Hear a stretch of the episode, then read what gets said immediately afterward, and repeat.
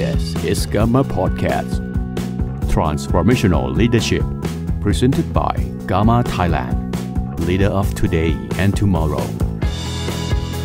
มีคนมากมายที่คิดจะเปลี่ยนแปลงโลกใบนี้ แต่มีคนเพียงน้อยนิดที่คิดจะเปลี่ยนแปลงตนเอง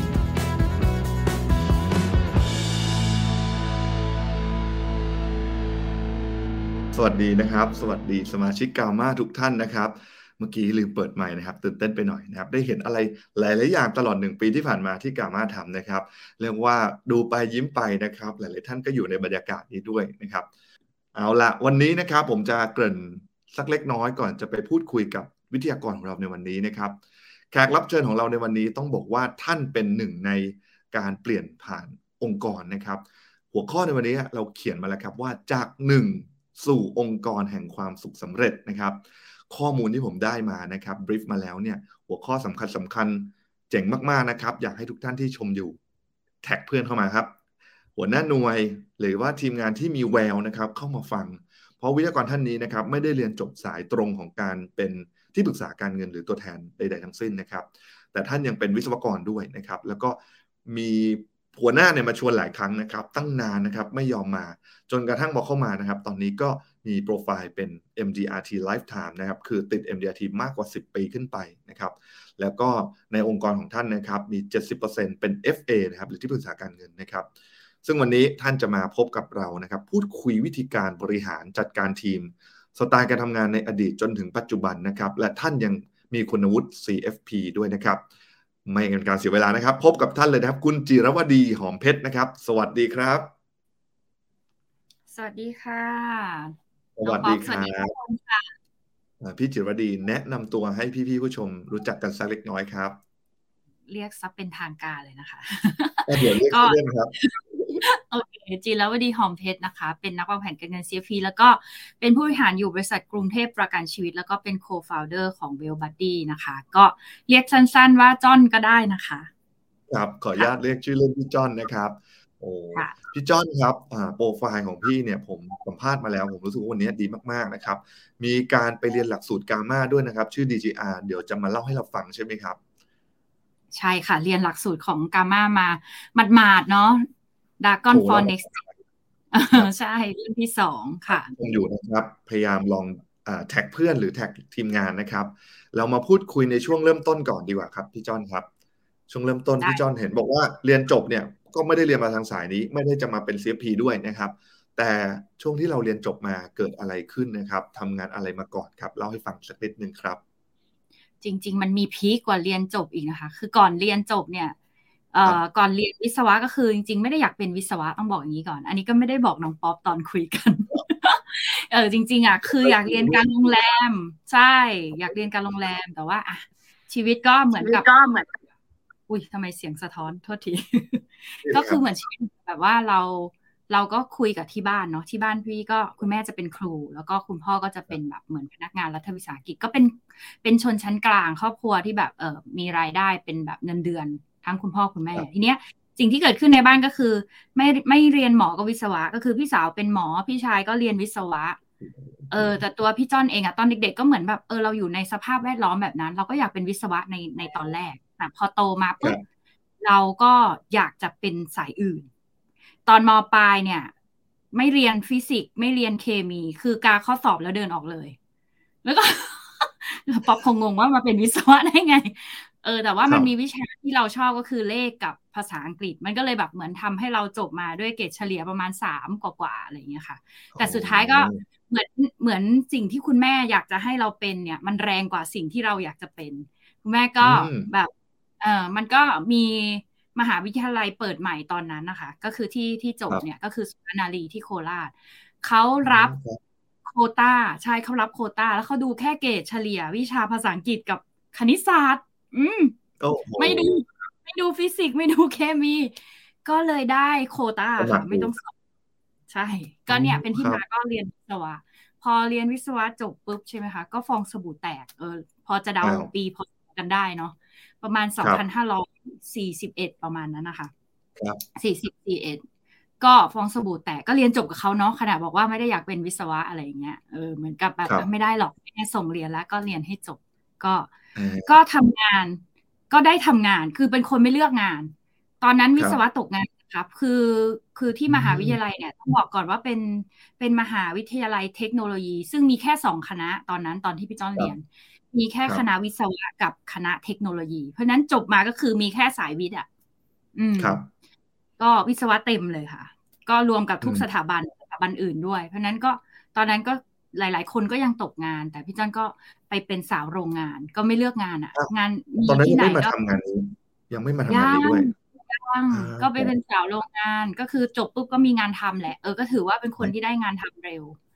ก็เป็นสาวโรงงานแล้วก็เหมือนคนทั่วไปเลยค่ะ เปลี่ยนงานอัพเงินเดือน เออ อันนี้เคยได้ยินใช่ไหมเปลี่ยนงานอืมอัพเงินเดือนไปเรื่อยๆนะตอนนั้นก็เราก็เปลี่ยนงานไปเรื่อยๆก็อัพเงินเดือน แล้วก็ตอนนั้นอยู่แถวแหลมฉบัง แล้วก็ย้ายเข้ามาอยู่กรุงเทพอืมอืมแล้วก็ได้ทำงานบริษัทที่เราจบโดยตรงก็คือบริษัทสื่อสารแห่งหนึ่งอ่าจบโทรคมนะคะ บอกก่อนว่าจบอ๋อสื่อสารโทรคมนาคมครับ ใช่ใช่ก็ก็นั่นแหละก็เลยเริ่มเริ่มเข้าสู่กระบวนการที่เฮ้ยจะได้มาเจองานนี้แหละ แต่ว่าจริง ๆ ตอนที่สมัยเป็นสาวโรงงานน่ะก็ซื้อประกันเล่มแรกจากการที่มีคนฆ่ากันตายหลังบ้านที่เราเช่าอยู่โอ้โหคนลุกเราเราคือแถวนั้นอะเออมีมีเขาเรียกเพื่อนชาวต่างชาติเออต้องเรียกว่าอืมชาติข้างบ้านเราอะเยอะ แรงงานต่างด้าวเยอะครับเขาก็แบบ เหมือนเขาก็ฆ่ากันตายเราก็เลยกลักวลักันวเนาะก็เลยแบบเออเรียกหาตัวแทนประกันชีวิตที่ไหนก็ได้มาขายเราอะไรอย่างเงี้ยอันนั้นคือประกันชีวิตฉบับแรก แล้วก็ไม่คือมีพี่คโทรวามรู้เรื่อเข้างไปที่พี่โทรเข้าไปที่ call center ใช่ไหมครับไม่ไม่พี่ถามเพื่อนเหมือนกับถามเพื่อนอ๋อถามแฟนอะไรอย่างเงี้ยแล้วก็ถามว่าครับใครมีตัวแทนประกันชีวิตบ้างแนะนำหน่อยเออนี่เป็นลูกค้าที่ถามหาตัวแทนเหมือนเออคงจะแปลกอะเนาะแล้วก็ไม่ได้เกิดเหตุกับเรา แต่มันก็ไม่ได้เกี่ยวกับญาติเราด้วย แต่ก็มันใกล้ตัวเราอะไรอย่างเงี้ยก็อืม เป็นฉบับแรกที่ซื้อ แล้วก็ไม่รู้ด้วยว่าที่ซื้อไปอะ ตอนนั้นมันเป็นแบบไหนเหรอรู้แต่ว่าอะซื้อแล้วถ้าอืมฉันตายเนี่ยแม่ฉันได้ตังค์นะ ประมาณนี้นี่นี่อย่างเงี้ยอ่าแบบนี้เลยโอ้โหจุดเริ่มต้นนะครับใช่แล้วพอเราทำงานเป็นวิศวะไปเรื่อยๆ เราเข้ามาสู่อาชีพนี้ก็คือเข้ามาได้ยังไงครับ ช่วงตอนนั้น ก็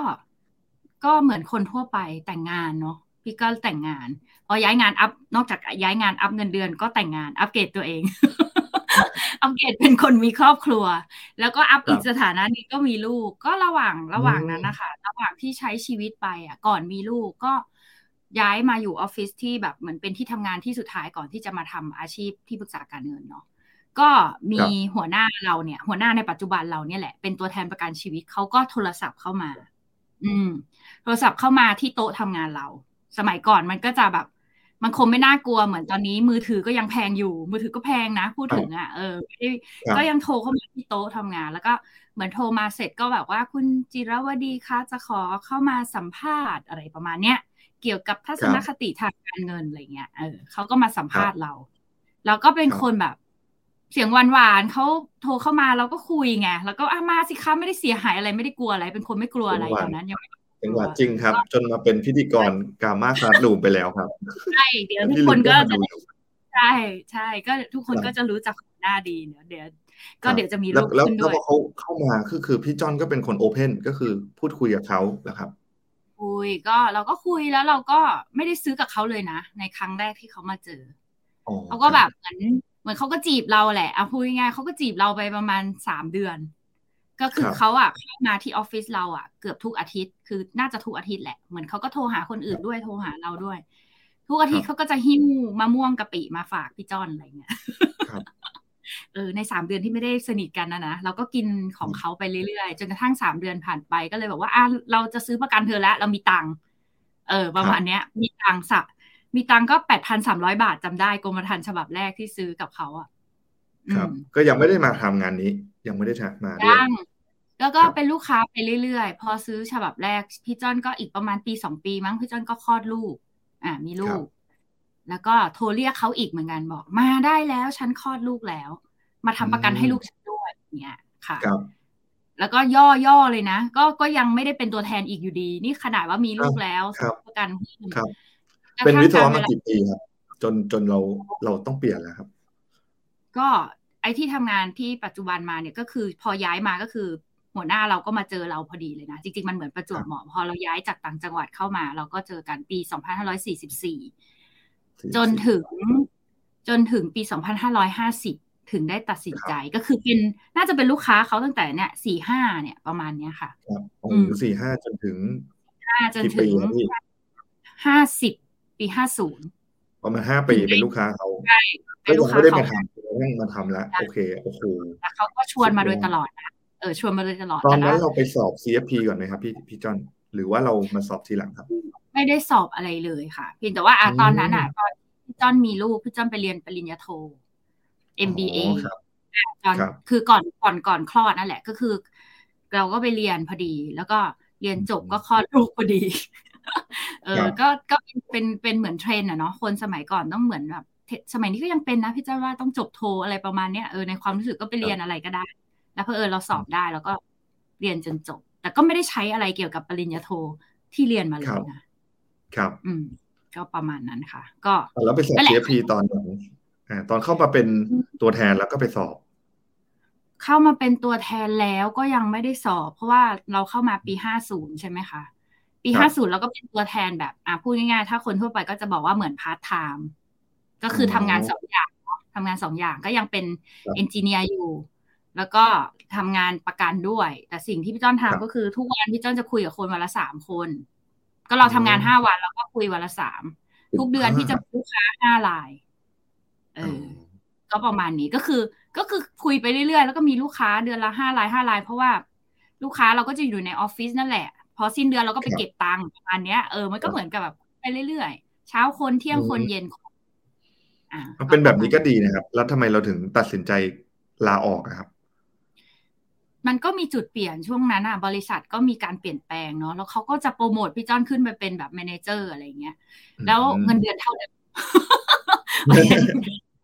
โปรโมทฉันด้วย แล้วก็บริษัทมีการเปลี่ยนแปลงด้วย แล้วก็มีความรู้สึกว่าทำไมหน้าที่ความรับผิดชอบมันเยอะ แล้วก็เงินก็ไม่เห็นจะขึ้นเยอะแยะ คือ แม้ว่าจะประเมินประเมินผลงานอะ ได้เอตลอด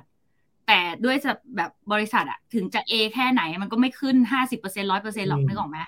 เอออย่างมากก็สิบห้ายี่สิบอะไรอย่างเงี้ย ยกเว้นเราจะลาออกแล้วอยากจะดึงเราไว้ อันนั้นอาจจะก้าวกระโดดอีกนิดนึงอันนี้วิธีการขึ้นเงินเดือน ก็แบบว่าเออเราก็รู้เทคนิคแต่ว่าอะถึงจุดหนึ่งแล้วก็ลูกก็โตคือคือพี่จ้อนก็คลอดเสร็จปุ๊บลูกก็ประมาณสามขวบตอนที่ตัดสินใจลาออก อืมแต่ว่าตอนนั้นยังเป็นพาร์ทไทม์อยู่นะก่อนจะลาออกเนี่ย ลูกยัง ลูกก็ยังไม่ได้แบบว่าโตมาก เออ ก็ทำงานนี้ไปด้วยก็มองว่า เออ มันได้ค่าขนมเนาะแล้วก็เราก็ได้ชวนคนเก็บเงินประมาณเนี้ยค่ะ คือเหมือนตัวแทนประกันชีวิตธรรมดาเลยอะธรรมดาธรรมดาแล้วเบี้ยประกันใช่แล้วก็เบี้ยประกันที่เก็บคือห้าร้อยบาทต่อเดือนไม่ได้อยู่เก็บเป็นรายเดือนไม่ได้อยู่ในตลาดของคนมีเงินนะคะ แล้วก็เอาพูดง่ายๆ เพราะว่าครอบครัวเราก็เป็นชนชั้นกลางไม่ได้ทำธุรกิจใด ๆ เพราะนั้น เพื่อนฝูงก็เป็นแนวเนี้ยเออคนที่อยู่ในออฟฟิศก็แนวนี้นะคะ ก็ประมาณก็แปลว่าจุดเริ่มต้นเราเนี่ย เรียกว่าเข้าถึงง่ายเลย คือเป็นแบบที่เราน่าจะเห็นได้ตามเส้นทางปกติ แต่ว่าเส้นทางที่ลงมาเนี่ยเดี๋ยววันนี้เราจะมาพูดคุยกันนะครับ ก็คือเราเรียนมาทำงานมาจนถึงจุดเปลี่ยนแล้วเราอยากจะมาทำให้เวลากับตรงนี้เต็มๆนะครับ ตอนเริ่มต้นพอออกมาทำงานเราขายใครครับพี่ โอ้หมายถึงว่าออกมา ตอนพาร์ทไทม์ก็ขายคนใกล้ตัวนี่แหละค่ะ ครับคนในออฟฟิศเรานี่แหละเออโชคดีตรงที่ว่าองค์กรที่พี่จ้อนทำงานอยู่อะ จริง ๆ ก็เป็นตลาดของหัวหน้าเราด้วยนะอยากจะบอกว่ามันคือตลาดเดียวกัน เออเขาเหมือนเขาเรามาเป็นตัวแทนเราก็เป็นลูกค้าเขาแล้วคนในองค์กรก็เป็นตลาดเดียวกัน แต่ว่ามันมีปริมาณคนที่มากค่อนข้างมากเป็นหลักแบบที่สำนักงานใหญ่ก็แบบหลักพันเกือบพันอะไม่ถึงพันแต่ก็เกือบ แต่ว่ามันเป็นตึกอะไรเงี้ย เป็นตึกในนั้นก็มีหลายบริษัท แต่เฉพาะบริษัทเราก็หกเจ็ดชั้นแล้วอะไรเงี้ย แล้วก็เห็นบอกว่าช่วงแรกนี่คือเป็นเป็นผู้ชี้ช่องนะครับ เป็นบอกว่าอะไปคุยกับคนนั้นคนนั้นก็จะไปขายมา ตอนนั้นเราไม่ได้คิดว่าเฮ้ยเราก็ทำได้แล้วครับไม่มีความคิดนั้นอยู่ในหัวเลย เอออาจจะเป็นคนที่แปลก เออ ไม่อาจจะเป็นคนที่แปลกคือแบบ ก็ถ้าไม่ทำคือไม่ทำถ้าทำคือทำอะไรอย่างเงี้ยเออเหมือนกับจนกระทั่งวันนึงเรามาเป็นเราเป็นถือบัตรใบอนุญาตเราก็เลยไปทำตามเดิมนะครับอ๋อใช่ แล้วก็ไปทำเพราะว่าเอาจริงคนในนั้นก็ยังไม่หมดเลย หัวหน้าเราก็ยังเข้าถึงไม่หมดเลยแล้วเราย้ายเราย้ายแผนกเนาะเราก็ย้ายแผนกไปอยู่อีกออฟฟิศหนึ่งมันก็มีอีกกลุ่มคนหนึ่งที่บอกว่าเขาเก็บตังค์ได้เดือนละห้าร้อยเพราะว่ารายได้เขาประมาณเดือนละหมื่นสองอะไรเงี้ยพนักงานประจำอะไรครับโอ้เท่าที่ฟังตลาดของพี่จ้อนเนี่ยคือก็เป็นตลาดกลางนะครับ ซึ่งพี่จอนติด MDRT มาตลอด 11 ปีแล้วถูกไหมครับ จนถึงวันนี้ใช่ก็คือแต่ว่าตอนสามารถที่จะ เก็บตลาดแบบนี้แล้วก็พัฒนาไปเรื่อยๆนะครับ แล้วมีวันไหนที่เราเริ่มเปลี่ยนจากการเป็นนักขายมาเป็นนักสร้างทีมนักวางแผนมั้งครับโอ้โหยาวมาก จริงๆอยากจะบอกว่า พอทำใช่ไหมที่ที่ป๊อปถามพี่จอนก็คือ เราก็เริ่มไปเรียนเพิ่ม พอดีที่บริษัทครัอะบเขาก็เริ่มมี FA ซึ่งพี่จอนเนี่ยก็เป็น FA รุ่นแรกของบริษัท อืม เป็นสำนักรุ่งานนแรกบใช่ริษัทเลยเหรอขคอรังบบริษัท ของบริษัทรุ่นแรก ๆอะคือถ้าไปเข้าแถวยืนกันเนี่ย ชี้หัวได้เลยว่าใครคืต้อนเลย FA รุ่นแรกของบริษัท ก็คือรวมทั้งหัวหน้าและเราเนี่ย คือเข้าสู่โครงการ FA เป็นรุ่นแรก ๆ พร้อมกัน แล้วก็ แล้วก็ตอนนั้นก็ผออก็คือแบบเริ่มผอฝ่ายฝึกอบรมอะค่ะ ที่บริษัทอะก็ครับเริ่มเอา CFP เข้ามาที่ป๊อปถามอะมาเรียนตอนไหนก็มาเรียนตอนเป็นตัวแทนนี่แหละอืครับมมาเรียนตอนเป็นแทน แล้วก็เราก็ขึ้นผู้บริหารโดยโดยโดยที่ ขึ้นโดยที่ไม่ได้แบบ ไม่ได้คิดว่าการเป็นผู้บริหารต้องทำอะไร แต่เรียนนะรู้นะว่าผู้บริหารต้องทำอะไร แต่ก็ขึ้นมาในลักษณะว่าเป็นผู้บริหารเพราะเราได้รายได้เยอะขึ้น อืม เราได้ในในส่วนของฝั่งผู้บริหารด้คววามยรับผิดชอบมากขึ้นอะครับใช่แล้วเราก็สามารถเหมือนชวนคนอะ เข้ามาเป็นตัวแทนแล้วก็มองแหละ แล้วก็มองออกแหละว่ามันก็คือการสร้างสร้างธุรกิจเพิ่มเติมสร้างสาขาของเราอะไรแบบเนี้ย คือเรามองออกแต่เราก็ยังไม่เข้าถึงอะเราก็แบบว่ามั่วซั่วมาก ใช่ใช้เวลากี่ปีครับที่เริ่มรู้สึกว่าเฮ้ยการบริหารคือแบบนี้นี่นาอะไรอย่างเงี้ยครับ อือหือนานเหมือนกันนะ จริงๆอะมีเขียนในสไลด์ คือพอไปนั่งทำสไลด์แล้วก็นั่งเออเดี๋ยวค่อยดูก็คือแบบพอนั่งทำสไลด์โหฉันใช้เวลาตกผลึกนานเหมือนกันนะเนี่ยกว่าจะตัดสินใจได้อะไรขนาดเนี้ยคือเพคือราะว่าขึ้นที่มาผ่านตามตามกระบวนการ แต่ว่าตามเราก็เรียนรู้กระบวนการเราชวนคนเราสอนคน จนพี่จะบอกใช่อ๋อโอเค เริ่มเข้าใจนะครับ ก็ RTMS เหมือนเหมือนคอร์สที่ทุกบริษัทน่าจะสอนการขึ้นเป็นผู้บริหารอยู่แล้ว แล้วครับประเด็นก็คือแต่สิ่งที่เกิดขึ้นก็คือ แรก ๆ พี่คิดว่าน่าจะคล้ายกันเกือบทุกคนที่แบบใครก็ได้ที่หายใจได้ก็เอาเข้าทีมไว้ก่อน เพราะว่าเดี๋ยวมันไม่ครบตำแหน่ง มันไม่ครบโครงสร้างอะไรอย่างเงี้ยเออมันก็เป็นความรู้สึกว่าแต่จริง ๆอะเราก็เลือกชวนแหละนะ เราก็อยากคือคนที่เราชวนก็คือคนที่เราเราก็รักและก็อยากให้เขามาสำเร็จกับเรานั่นแหละ เพียงแต่ว่าอืมบางครั้งเราที่มองกลับไปอะเราอาจจะไม่ได้คัดคุณสมบัติบางอย่าง หรือถึงแม้คัดมาแล้วเราก็อาจจะไม่ได้เขาเรียกว่าเราไม่ได้แบบมีระบบที่ดีมากพอ หรือตัวเราเองก็ยังไม่ได้แบบเก่งมากพอที่จะทำให้เขาแบบสำเร็จได้ตอนนั้นเออครับมาถึงทุกวันนี้ก็ยังนั่งคิดว่าเออเราต้องพัฒนาอะไรอีกบ้าง มันก็คือเรารู้แหละว่ามันมันไม่มีวันสิ้นสุดในการทั้งพัฒนาตัวเองแล้วก็พัฒนาองค์กรอะไรอย่างเงี้ยครับ เอาละครับ ตอนนี้ผู้ชมหลายท่านก็ฟังมาถึงตรงนี้นะครับ ผมอยากจะบรีฟคร่าวๆว่าพี่จอนเองก็เป็นคนหนึ่งที่ไม่ได้เกิดมาเพื่อมาทำงานนี้นะครับ แต่ด้วยสถานการณ์ต่างๆนะครับทำให้มาพบกับหัวหน้านะครับ ก็คือคุณลินนะครับ ซึ่งเป็นพิธีกรที่เราคุ้นชินกันนะครับสำหรับสมาชิกนะครับ อยู่ในกามาคลาส o ูมนะครับ ก็เข้ามาคุยพูดคุยกับพี่จ้อนชวนแล้วชวนอีกนะครับชวนเวลาเกือบ4 ปีเต็มนะครับ พี่จ้อนก็เพิ่งจะเริ่มเข้ามาทำนะครับ ก็อย่างที่พี่จ้อนเล่าฟังคือ ถ้าไม่ทำคือไม่ทำแต่พอทำนี่ทำสุดชีวิตนะครับ ตามหัวข้อเลยครับจากหนึ่งสู่องค์กรสู่ความสำเร็จนะครับพี่จ้อนนี่ก็เข้ามาเป็นทีมงานที่ติด MDRT คนแรกในในในเครือบัตเวลบัดดี้นะครับก็ทำให้เติบโตไปพร้อมกับพี่ลินนะครับหัวหน้านะครับเดี๋ยววันนี้เรามาดูสไลด์นะครับที่พี่จ้อนเตรียมมาให้นะครับว่าจุดที่พี่จอนทำนะครับแล้วประสบความสำเร็จเป็นอย่างไรนะครับพี่จอนนะครับไปดูสไลด์กันได้ไหมครับ สไลด์ที่เป็นสร้างจากหนึ่งสู่องค์กรแห่งความสุขสำเร็จนะคะพอดีครับจริง ๆ มีหลายสไลด์มากยังนั่งคุยกับป๊อปสไลด์ฉันเยอะไปหรือเปล่าอ่าซึ่งวันนี้อัสไลด์ที่ขึ้นได้นะมาเนี่ยค่อนข้างอัปเดตยังไม่ขึ้นนะครับ อัปเดตมากๆ คือเป็นหลักสูตร DGR นะครับ ใครที่มาเรียนจะได้ทำสไลด์การสร้างองค์กรแบบนี้นะครับอืมโอ้ใช่แต่ว่าอะไรเนี่ยสไลด์แรกเนี่ยก็คือจะพูดถึงที่เราเล่ากันไปเมื่อกี้อะค่ะ อาจจะเล่าครับวกไปวนมานิดนึงก็ เอ่ออยาเห็กนภาให้พครับเห็นภาพอยากให้ดูภาพแล้วกันนะคะ ก็คืออย่างที่บอกพ่อกับแม่ก็จะเป็นแบครับบชนชั้นกลางทั่วไปมีพี่น้องสามคนแต่งงานมีลูกก็เนี่ยครับรูปหัวหน้านะคะ คุณพี่ลินของเรา ก็อันนี้คืออมภาพอ่าสมัยเด็กก็เนี่ยอย่างเงี้ยเลยเด็กต่างจังหวัดเป็นคนสกลนครนะคะ แล้วก็ก็เนี่ยเราก็ใช้ชีวิตแบบเนี้ย ชอบเดินป่าปีนเขาอะไรอย่างเงี้ยครับ ได้ทำหลายอย่างนะคะ ก็อันนี้ก็เป็นตัวเรา แต่ทีเนี้ยสิ่งที่จุดประกายในในเรื่องของแคริเอร์ในการเป็นที่ปรึกษาทางการเงินก็คือจริง ๆ ก็ต้องขอบคุณต้นน้ำของพี่ลินอีกทีหนึ่งก็คือแบบ หัวหน้าก็จะมีพี่พี่ตะพี่หน่อยพี่พี่เชษกวีชัยกับพี่หน่อยสุวรรณีแจ่มสว่างซึ่งซึ่งตอนเข้ามากับพี่ลินอะครั้งแรกได้มาฟังพี่หน่อยสุวรรณีพูดถึงเรื่อง MDRT คือตอนแรกไม่รู้จัก MDRT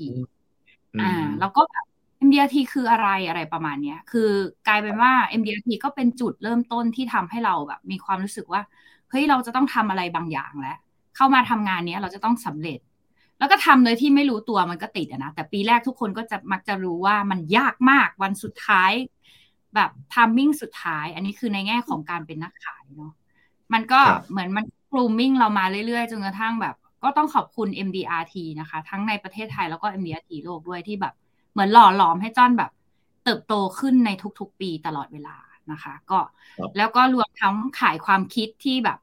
พลิกตัวเองจากการเป็นผู้บริหารในคราบนักขายเนี่ย มาเป็นผู้บริหารในคราบผู้นำที่อยากจะเป็นคนสร้างองค์กรจริง ๆ อืม ก็ประมาณนี้ อันนี้ก็เป็นแบบเส้นทาง MDRT ก็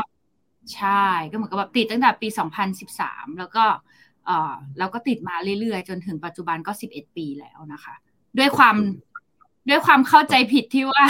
เป็น life member ห้ามติดห้ามโบ MDRT ซึ่งเป็นความเลยทำทุกปีเลย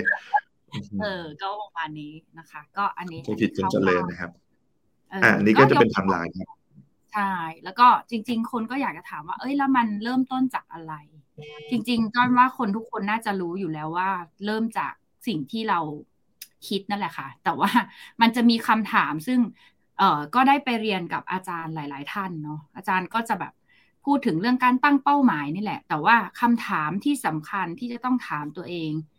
ตลอดเวลาและจริง ๆ ตั้งต้นในการถามก็คือว่าเราเกิดมาเนี่ย ตอนเนี้ยเกิดมาเพื่ออะไร บางครั้งหลาย ๆ ครั้งที่เราหลงลืมใช้ชีวิตไปเรื่อย ๆ เราอาจจะแบบลืมไปว่าฉันเกิดมาเพื่ออะไร หรือบางคนก็ไม่เคยถามตัวเองด้วยซ้ำไปว่าเกิดมาเพื่ออะไร จะเพื่ออะไรก็แล้วแต่สำหรับแต่ละท่าน ต้นเชื่อว่ามันเป็นสิ่งที่ทุกคนอะอยากให้ชีวิตดีแล้วก็ดีขึ้นอยู่แล้ว ไม่ว่ามันจะเพื่ออะไร เออ มันก็คือเหตุผลของของแต่ละคน แล้วก็คำถามที่สองที่จะถามก็คือถามว่า แล้วอยากทำอะไรในชีวิตบ้าง มันก็จะต่อยอดอะ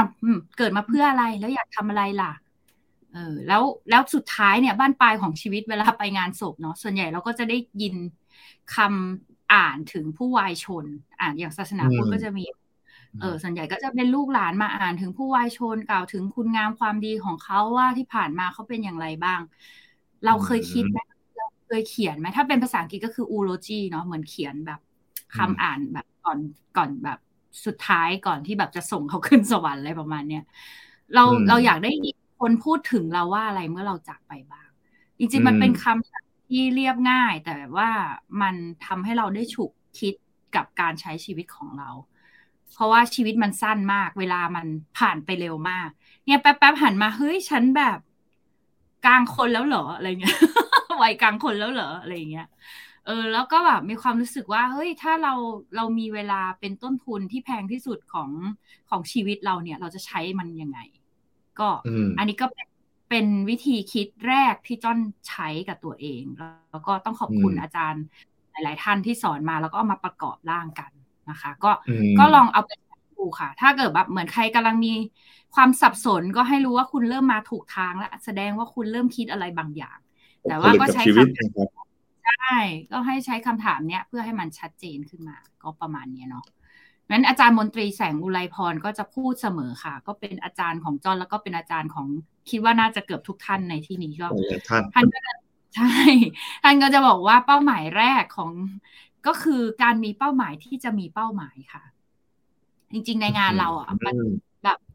งานเราอะบอกเลยนะ เที่ยวไปวางแผนให้คนอื่นมากมาย แล้วตัวเองอะมีเป้าหมายไหมบางทียังเคยถามตัวเองนะอย่างล่าสุดที่แบบวางแผนให้กับลูกค้าไปหรือตัวแทนในทีมไปแล้วก็ยังคุยเลยว่า เอ๊ะทำไมแบบเคยคิดบ้างไหมคะว่าในชีวิตมีเป้าหมายอะไรที่มันสำคัญแล้วแบบสูงสุดจริง ๆ ในชีวิตที่เราอยากเป็นอยากได้ เคยถามตัวเองแบบนั้นไหม ก็ เขาก็บอกเออไม่เคยคิดเลยพี่คนส่วนใหญ่เกือบเจ็ดสิบแปดสิบเปอร์เซ็นที่ที่เราไปทำงานด้วยก็จะเป็นอย่างนั้น อืมนั้นการมีเป้าหมายที่จะมีเป้าหมาย เป็นเป้าหมายแรกค่ะ ก็อันนี้เอาไปใช้ได้เลยนะคะ เพราะฉะนั้นมันก็เหมือนคล้ายๆเป็นคนแรกอันนี้พี่พี่จอนเอาคำถาม อันนี้เนี่ยมาถามน้องในทีม ถูกไหมครับ จริง ๆอะมันอัตโนมัติมาก เพราะว่า ในการที่เราจะชวนคนเข้าทีม เราก็ต้องชวนคนที่มีเป้าหมายเนาะเออถ้าเกิดว่าชวนคนที่ไม่มีเป้าหมายเข้ามาเนี่ย มันก็อาจจะยากแล้วคนที่ไม่มีเป้าหมายเนี่ยมันประสบความสำเร็จอาจจะยากหน่อย เออเราก็เราก็เคยเห็น เราก็เคยเรียนมา เราก็จะรู้ว่าเอออย่างงานวิจัยของมหาวิทยาลัยดัง ๆเขาก็จะบอกว่าคนที่มีเป้าหมายเนี่ยเก้าสิบกว่าเปอร์เซ็นต์เขาจะประสบความสำเร็จ แต่คนที่ไม่มีเป้าหมายเนี่ยโอ้โหแทบจะล้มเหลว ร้อยเปอร์เซ็นต์ก็มันก็กลายเป็นสิ่งหนึ่งที่เราเอาไว้ใช้คัดเลือกคนด้วย แต่จริง ๆ มันก็คือหนึ่งในกระบวนการการทำงานของการเป็นที่ปรึกษาการเงินด้วย เพราะเวลาพี่จ้อนคุยกับลูกค้า จะ educate เขาไปด้วยประมาณนี้ อืมโอ้อันนี้ผมเห็นภาพเลยนะครับเหมือนวันนี้เราจะมุ่งหน้าสู่ทิศทางที่เราจะไปเนาะเรากด Google Map มาแล้วเราเห็นคนที่เอ้ยทางเดียวกัน หาคนร่วมทางที่ไปทิศเดียวกันนะครับ จริตตรงกันนะตรงนี้ก็จะเป็นด่านหนึ่งเนาะก็คือการหาเป้าหมายที่จะมีเป้าหมายแล้วทิศทางเดียวกันนะครับ องค์กรก็จะขับเคลื่อนอย่างเห็นได้ชัดนะครับใช่ค่ะ คือคนที่มีเป้าหมายอะเขาก็เป็นคนที่คิดถึงอนาคตถูกไหมคะครับ แล้วคนที่คิดถึงอนาคตส่วนใหญ่เขาก็จะรับผิดชอบ อืม อืมครับอันนี้ก็จะมีติดพูดมาเหมือนกันอะสไลด์ต่อมา อันนี้ก็อายน้อยอายนิดนิดเป็น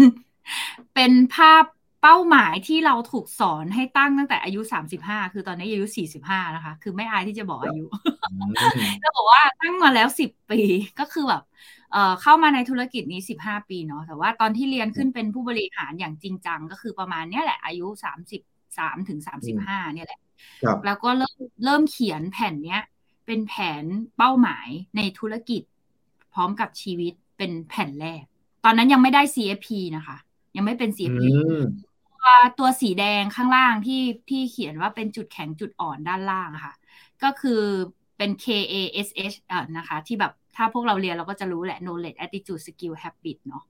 ทีเนี้ย knowledge อะตอนนั้นเราก็แบบเหมือนวิเคราะห์ตัวเองจุดแข็งจุดอ่อนอ้าวฉันเรียนอะไรไปแล้วบ้าง ตอนนั้นเรียน FCHP ไปแล้วอ่าจบ MBA แล้วจบวิศวะนะ มี single license นะ ตอนนั้นเรียก single license เนาะไม่ใช่ IC ครับแต่ที่ขาดก็คือ เอ้ยฉันยังไม่ได้เป็น CFP นะอ๋ออีกอันนึงที่แบบเหมือนเคยคิดว่าอยากจะเป็นคือ CIA เหมือนแบบเป็นเป็นคนที่สามารถอบรมเกี่ยวกับการประกันภัยได้ตอนนั้นอะแต่ตอนนี้แบบได้ตัดจากเป้าไปแล้วอะไรอย่างเงี้ยนะเพราะว่ามีความรู้สึกว่าไม่น่าจะเป็นผู้เชี่ยวชาญด้านนี้ได้ก็เลยแบบวางอันนี้ไว้ แล้วก็ในเรื่อง investment ที่เราต้องไปเรียนเพิ่มอะไรอย่างเงี้ยค่ะ ก็เป็นเป็นสีแดงที่อะสุดท้ายก็บรรลุ CFP มาหนึ่งตัว แล้วก็ส่วนตัว คือ habit คือสิ่งที่เราจะทำสมัยนั้นก็ทำแบบนั้นจริง ๆ วางแผนการเงินสัปดาห์ละประมาณสี่แผน คือคือมันเป็นนิสัยอะคือถึงติดนิสัยการชอบ fact finding คนชอบตั้งคำถามกับคน ชอบชวนคนคิดถึงอนาคตของเขาแบบตลอดเวลาอะไรเงี้ย ก็เลยเลยมันถูกฝึกมาแบบนั้นนะคะ ก็แล้วก็ mission ของเราเราก็มองว่าเราจะเป็น MDRT ตลอดชีพนะ เออโดยที่ไม่รู้ตัวมันก็เป็นไปแล้ว ก็ตอนนี้ก็เป็น MDRT ตลอดชีพไปแล้วแล้วก็แบบทีมงานห้าสิบคนตอนอายุสี่สิบห้าตอนนี้ก็ยังไม่ถึงนะ คือเข้าเข้าออกออกจะเหลือประมาณสักยี่สิบเก้าสามสิบคนอะไรเงี้ยก็แต่ก็ไม่เริ่มจากวันนั้นนะคะ ไม่เริ่มจากเราวันนั้นที่จะคิดเป็นแบบนี้เนาะเออ มันคงไม่เดินทางมาถึงจุดตรงนี้นะคะวันวันที่พี่เข้ามาใช่ไหมครับ วันที่พี่เข้ามาพี่ตั้งนะ หัวหน้าเห็นปุ๊บ ก็จะรู้ว่าเออเนี่ยทำไมจากวันนั้นจนถึงวันนี้เรามีความชัดเจนในความสำเร็จ เพราะว่าจุดที่เราตั้งเป้าหมายแล้วเราก็ไล่เก็บเก็บเก็บจนตามเป้าหมายในเวลานะครับโอ้ใช่ใช่ก็บางอันก็อาจจะทำไม่ได้นะ แต่ก็ไม่ได้ละทิ้ง ถ้ามันบางแล้วบางครั้งก็กลับมาทบทวนกับตัวเองว่านี่คือสิ่งที่เราอยากจะได้จริง ๆ หรือเปล่า บางทีมันก็เขียนด้วยแบบเคยเป็นใช่ไหมเราก็เขียนด้วยความฟุ้งของเราอะไรเงี้ยเออแต่ว่าบางเรื่องพอเรากลับมาอ่านจริง ๆ มันก็คือเฮ้ย มันอยากได้จริง ๆ แบบนั้น แล้วอยากได้ไปทำอะไรเพื่ออะไร ก็กลับไปที่ตอนแรกที่บอกว่าเกิดมาเพื่ออะไรเราจะทำอะไรได้บ้างมันก็มันก็สอดคล้องกันเนาะก็ อันนี้ก็ยังคงเป็นเป็นแผนเขาเรียกว่าเป็นเป้าหมายของชีวิตของพี่อยู่นะคะพี่จ้อนอันนี้ให้น้องในทีมทำไหมครับ อันนี้ต่อตัวเนี้ย หลักสูตรตัวเนี้ยค่ะ ตอนนี้เราก็ให้เขาทำแต่มันจะเป็นเหมือนบอร์ดเนาะเออตอนนี้มันน่าจะพัฒนาเป็นบอร์ดแล้วนะคะ ครับ ก็ ก็เดี๋ยวนี้จะพัฒนาไปเป็นทำ business plan กันหมดแล้วค่ะ มันก็จะมีเป้าหมายในนั้นใช่ไหมเออตอนนั้นยังไม่ได้แบบว่าเรียนทำ business plan แต่ว่าพี่จอนว่ามองพอมองกับเออมันก็เหมือน business plan อย่างหนึ่งอยู่ในนั้นเราจะทำอะไรภายในเวลาจำกัดเท่าไหร่ ใช่ ก็มีวิชั่นมีวิเคราะห์ลองไปปรับใช้กันนะครับเออใช่ ก็ประมาณเนี้ยค่ะ ก็อันนี้ก็จะทำให้ทุกคนเห็นว่าที่จ้อมน่ะ ค่อย ๆ เติบโตมาจ้อมอาจจะไม่ได้แบบเป็น ผู้จัดการที่แบบก้าวกระโดดนะคะ คือถ้าเห็นเนี่ยเป็นคนเรื่อยๆ มาเรียงๆมาก ตอนเป็นตัวแทนพาร์ทไทม์ก็ขายไปเรื่อยๆ ที่อย่างที่บอกอะเดือนละห้ารายห้าราย เออพอกลับไปดูสถิติตัวเลขเฮ้ยสองปีฉันขายได้สองร้อยกว่ารายเลยเหรออะไรเงี้ยเออก็เยอะ แล้วก็ขึ้นตำแหน่งอย่างที่บอกอะขึ้นตำแหน่งโดยที่โควตาเราถึงเหมือนผลงานเราถึงเราก็ขึ้นตำแหน่ง เออ ก็ตั้งไข่ก็ยังคงขายเองอยู่ คือชวนตัวแทนได้ก็คนสองคน ก็ออกไปอะไรเงี้ยนี่มี capture จอฉันด้วยนะเนี่ยเดี๋ยวส่งให้ขอไปครับ ส่งไปโปรโมทนะครับ ให้คนมาดูครับ มันดีมากๆครับ เออก็แล้วก็เราก็เริ่มแบบ ผลงานเราก็เริ่มก้าวกระโดดจากการแบบเหมือนยกระดับ ฐานตลาดด้วยไปทำตลาดแบบวิชาชีพ เช่นหมอ อะไรเงี้ยค่ะ แล้วก็ใช้ความรู้ด้าน CFP ของเราไปวางแผนการเงิน อันนี้คือบอกเลยว่า ฐานตลาดยกระดับมาพร้อมกับฐานความรู้ของเราด้วย อันนี้แบบ คือเป็นเรื่องจริงมาก ๆ แล้วก็ได้กลุ่มลูกค้าที่มีสินทรัพย์สูงขึ้นเนาะก็พัฒนาตามกันไปอะค่ะ แล้วก็แบบได้เพชรน้ำเอกคือที่บริษัทเรียกเพชรน้ำเอกเนาะที่อื่นอาจจะเรียกออฟเดอะเยียอะไรอย่างนี้ใช่ไหมคะแล้วก็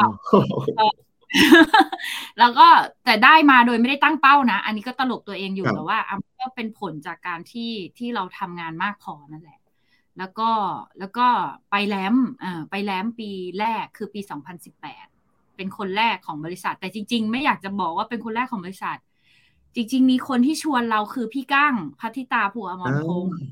ครับเออก้างรู้จักกันนะคะ เป็นประธานฝ่ายวิชาการใช่ไหมเออพี่ก้างอะ พี่ก้างก็จะเป็นคนแรกเลยที่จะแบบเวลามีอะไรใหม่ๆ แม้แต่ MDRT เองพี่ก้างก็เป็นคนมาใส่หัวเราต่อจากพี่หน่อยส่วนนี้เพราะว่าพี่ก้างกับพี่หน่อยเป็นเพื่อนกัน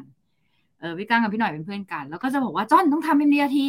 เราก็แบบอะใครพูดอะไรใช่แล้วมันดีเราก็ทำ ทีนี้พี่ก้างก็มาชวนไปแลมอะจ้อนไปแลมจริง ๆ พี่ก้างจะไปด้วยแต่แบบอะมีอุบิเหตุบางอย่างก็เลยทำให้แบบไม่ได้บินไปด้วยกัน ก็เลยเหลือจ้อนเนี่ยแหละค่ะหนอเดียว ก็ไปประชุมแลมกับพี่ๆผู้บริหารหลาย ๆ บริษัท จนกระทั่งแบบว่า วันนั้นก็ไปกับเฮียกิจด้วยแหละเฮียกิจเฮียกิจก็บอกว่าไอ้จ้อนกูไม่คิดว่ามึงไม่ได้อยู่สุภาพนิดนึงคิดว่านึกว่าอยู่บริษัทเดียวกันอะไรประมาณเนี้ย เออก็เราก็บอกว่าก็เราก็เราอยากจะเป็นหง เราก็ต้องอยู่ในฝูงหงใช่ไหมคะ อะไรอย่างเงี้ยเออก็มันก็เป็นส่วนหนึ่งที่หล่อหลอมให้เราเริ่มมีความคิดที่ตัดสินใจอย่างจริงจังที่จะแบบเหมือนสร้างทีมจริงจังอะเออเหมือนเราไปตอกย้ำอะไปตอกย้ำหลักฐานต่างๆ เหมือนตอนที่ทำ MDRT ก็เหมือนกัน เราก็ตอกย้ำหลักฐานของ MDRT ว่าเฮ้ยแถวหน้าเห็นปะ เขาติด MDRT มาสี่สิบห้าสิบปีหกสิบปีเขายังแบบลุ่มหลงรักในการทำงาน การเป็นผู้บริหารก็เหมือนกัน เราก็ต้องไปตอกย้ำสิ่งที่เราไปเห็นว่าโหคนที่เขาเป็นเจ้าของสำนักงงานเป็นแบบผู้บริหารแล้วเขามีความสุขกับการสร้างคนเขาเป็นยังไง เออก็เอาตัวอยู่คนแบบนั้น อืมก็อันนี้ก็เป็นจุดเปลี่ยนอีกอันหนึ่งค่ะ หลังจากนั้นก็เข้าสู่ปีโควิด ปีโควิดก็กลายเป็นปีที่แบบ อ่า FY FYP ของทั้งทีมหน่วยตรงเนี่ยค่ะ ก็เกินสิบล้านเป็นแบบเหมือนงานก็เพิ่งจะเกินสิบล้านเนี่ยแหละนะ แต่ก็เป็นความภาคภูมิใจ เพราะว่ามันก็มาจากความร่วมมือร่วมแรงใจกันของคนในทีมจนปีนี้ก็ปีนี้ก็แบบขึ้นตำแหน่งเป็นผู้จัดการภาค คือของที่บริษัทอะมันจะค่อยๆขึ้นเนาะหน่วยขยายงานแล้วก็ภาคอะไรอย่างเงี้ยค่ะตำแหน่งแล้วก็มีผู้จัดการแบบสามท่านที่เป็นผู้จัดการขยายงานแล้วก็ มีเอเจนต์อยู่ตอนนี้ยี่สิบเก้าคน ครับ แล้วก็ก็ร่วมกับพี่ลินก็ได้เปิดสำนักงานด้วย ก็เป็นปีที่เป็นอะไรที่มีการเปลี่ยนแปลงเยอะ ใช่ ครับโหอันนี้เรามาดู ดูทิศทางที่เราสร้างนะครับ อันนี้คือวิชั่นที่เมื่อกี้พี่จอนบอกนะครับใช่อ่าเลยให้โชว์เป็นทีมค่ะ ก็พอมานั่งทำออแกไนซ์ฉาแล้วก็ โอ้คนเราก็เยอะเหมือนกันนะ คือมีความรู้สึกว่าตอนแรกแบบคน คนไม่เยอะ พอนั่งดูไปเออแสดงว่าเราก็ชวนคนเราก็สร้างคนเหมือนกันเนาะ บางครั้งมันก็ต้องกลับมามองหลักฐานของการทำงานของเราบ้าง แม้ว่าจะทำไม่ได้ดีมากนัก แต่ก็ได้ทำดีขึ้นเรื่อยๆ อันนี้คือในความรู้สึกของจอนนะ เราก็แบบเห็นไหมเราจากหนึ่งคนแล้วจริงๆนั่นก็เชื่อว่าแบบผู้นำหลาย ๆ ท่านก็เริ่มจากหนึ่งนี่แหละ ก็คือตัวเองทั้งนั้นแหละค่ะ ไม่มีใครเริ่มจากคนอื่นหรอก มันต้องเริ่มจากตัวเราก่อน งั้นพอเริ่มจากตัวเราอะ เราก็เริ่มขยายความคิดขายวิสัยทัศน์หน้าที่ของผู้นำคือขายวิสัยทัศน์ อืม อันนี้เราก็แบบ เราท่องมาก่อน เป็นยังไงเราไม่เข้าใจไม่รู้ แต่ตอนนี้เราเริ่มเก็ตคำว่าเออ ขายวิสัยทัศน์มันคืออะไร เราต้องพูดให้เขาเห็นทิศทางเดียวกัน เราจะแม้ว่าเป้าหมายแต่ละคนไม่เหมือนกัน แต่ว่าวิสัยทัศน์ขององค์กรมันต้องแบบพาผู้คนไปในทิศทางเดียวกันใช่อันนี้เห็นด้วยครับ ใช่ก็อันนี้ก็ต้องขอบคุณเนี่ย ทั้งสองท่านเลยเอารูปมาโชว์เนาะก็จะมีท่านอาจารย์มนตรีแสงบุไรพรแล้วก็พี่ลินนะภาษาธาราชีวินนะคะคือคือคุณแม่ในอาชีพของดิฉันเนี่ยนะคะ หน้าละอ่อนกว่าดิฉันนี่เออไม่มีพี่ลินก็ไม่มีพี่จ้อนวันนี้นะคะ ต้องบอกอย่างนี้ครับพี่ลินน่ารักครับทำงานด้วยกันแล้วสบายใจนะครับเข้าใจพี่จ้อนเลยนะครับว่ารู้สึกยังไงนะครับ เออก็นั่นแหละใช่เราก็แบบ เราก็เหมือนมีเพื่อนคู่คิดอะเขาแต่เขาก็สอนงานเราทุกอย่างตั้งแต่วันแรกนะคะ พี่ลินก็เป็นคนสอนงานตาม step ทุกสิ่งอย่างเลย แล้วก็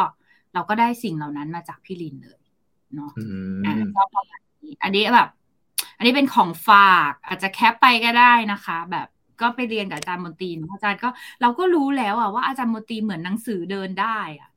คือทุกสิ่งเนี่ยที่อาจารย์สอนออกมามัน มันล้วนแล้วเกิดจากประสบการณ์แล้วการ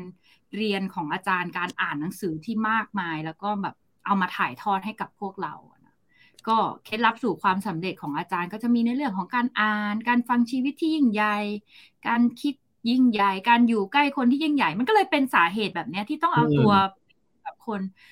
จริงๆ อยากอยากจะย้อนกลับไปนิดนึงว่าตอนที่เข้าไป MDRT อะ ปกติคนที่ติด MDRT ทั่วไปก็คือจะแค่ไปประชุมอะไรอย่างเงี้ยใช่ไหมคะ ขึ้นทะเบียนไปประชุม เออ แต่พี่จ้อนเนี่ยก็มีความรู้สึกว่า เฮ้ยทำยังไงอะ เราจะได้แบบเหมือนได้ใกล้ชิดคนที่แบบเป็น MDRT แล้วหรือ COT TOT ขึ้นไปได้อีกอะไรเงี้ยเราก็เดินตามหลัง พี่หน่อยสวนีจำสว่างไปต้อยต้อยตอนนั้นก็จะมี MDRT Thailand ซึ่งเป็นคณะทำงานที่คอยแบบดูแล MDRT ในประเทศไทยใช่ไหมคะ เราก็ติด MDRT ปีแรกเราก็ขอพี่หน่อยเลยพี่หน่อยคะอยากตามไปช่วยงานค่ะ MDRT ไทยแลนด์เป็นยังไงเหรอ คือเราเสนอตัวเลย แล้วเข้าไปเราก็ไม่ผิดหวังเลย เราก็ได้เจอพี่ชิ้นพรประภาสุกีพี่ลม เราได้เจอพี่โต้ง พี่แบงค์พี่ลิซ่านะคะ หลาย ๆ ท่านเลยพัดคันที่แชร์พี่หนูอย่างเงี้ยค่ะโอ้ทุกคนคือสุดยอดมากแล้วเราเอาจริง ๆ นะ เราเล็กมาก เราตัวเล็กมาก คือแค่ติด MDRT นี่ถือว่าแบบ เป็นมาตรฐานขั้นต่ำพอไปอยู่กับพี่ ๆเขาพี่นิตยามาแก้วอย่างเงี้ย ทีโอทีสองเท่าสามเท่า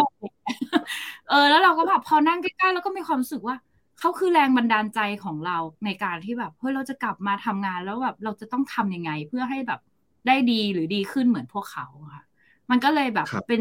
สิ่งหนึ่งที่แบบลองเอาไปใช้ดูนะคะ กระโจนเข้าไปหาคน แบบเนี้ย แต่จะหาเขาได้ยังไงเขาก็ไม่ได้เจอกันง่ายๆนึกออกไหมคะแต่พอเราเจอกันง่ายเลยครับว่าอินเดียทีคลับเนี่ยเต็มเลยมาก ดีค่ะ แต่พอเราอาสาเข้าไปเราเจอกันบ่อยมาก เจอจนกระทั่งแบบ บางครั้งเราก็ได้รับแบบ เราได้รับการแบบถ่ายทอดหลาย ๆ สิ่งหลาย ๆ อย่างมาโดยไม่รู้ตัวนะคะ แล้วก็ทำให้เราเติบโตมากขึ้นเนาะเพราะฉะนั้นก็อันนี้เป็นเคล็ดลับที่ได้มาจากท่านอาจารย์ แล้วก็กลับมาทบทวนบทบาทในชีวิตของเราอะถ้าเราอันนี้มันมาจากเซเว่นแฮบบิตซึ่งก็เอามารวมๆประกอบประกอบกัน เพื่อที่เราจะได้ไม่หลงลืมว่าเราเป็นใคร ในแต่ละบทบาทเราจะ อะไรได้บ้าง มันก็จะช่วยให้เราชัดเจนในการที่แบบ จะก้าวขึ้นมาเป็นผู้นำและผู้ตามในองค์กรของเรานั่นแหละ เราไม่ได้เป็นผู้นำตลอดเวลาอยู่แล้วนะคะ เราก็ต้องให้คนอื่นได้ก้าวขึ้นมาเป็นผู้นำด้วยทีเนี้ยชีวิตมันจะ balance ยังไง ในฐานะลูก พ่อแม่คู่ชีวิตคุณทำแต่งาน คุณก็ไม่ได้ครอบครัว เออ มันก็มันก็ไม่ balance เนาะเพราะฉะนั้นมันก็ต้องกลับมาดูเรื่องพวกนี้ด้วยนะคะก็อันนี้ก็เป็นของฝาก อืม ทีนี้สิ่งสำคัญค่ะ ก็คือหนึ่งคนแรกที่จะต้องคิดก็คือ เราใช่ไหมเพราะฉะนั้นหนึ่งการใจเออหนึ่งการตัดสินใจของเราสำคัญเสมอค่ะ การที่เราไม่เลือกก็คือการตัดสินใจที่ไม่เลือก การที่เลือกก็คือตัดสินใจอยู่ดีว่าเลือก เพราะนั้นไม่ว่าคุณจะเลือกหรือไม่เลือกก็คือคุณตัดสินใจค่ะ เพราะฉะนั้นการตัดสินใจสำคัญมากมากในจริง ๆ อยากจะบอกว่าไม่ได้แค่ในงานเนาะ ก็คือหมายถึงว่าทุกเรื่องในการใช้ชีวิตเลยนะคะ ก็เพราะฉะนั้นใช้การตัดสินใจให้เป็นประโยชน์ ถ้าวันนี้คุณตัดสินใจจะขึ้นมาเป็นผู้นำผู้สร้างองค์กร คุณก็แค่ตัดสินใจค่ะ คุณอาจจะรู้ว่ามันมีอุปสรรคข้างหน้า แต่ว่านั่นแหละค่ะมันจะทำให้คุณอะดึงศักยภาพของคุณออกมาเออไม่มีปัญหาปัญญาไม่เกิดเนาะไม่มีอุปสรรคก็ไม่พัฒนาถูกไหม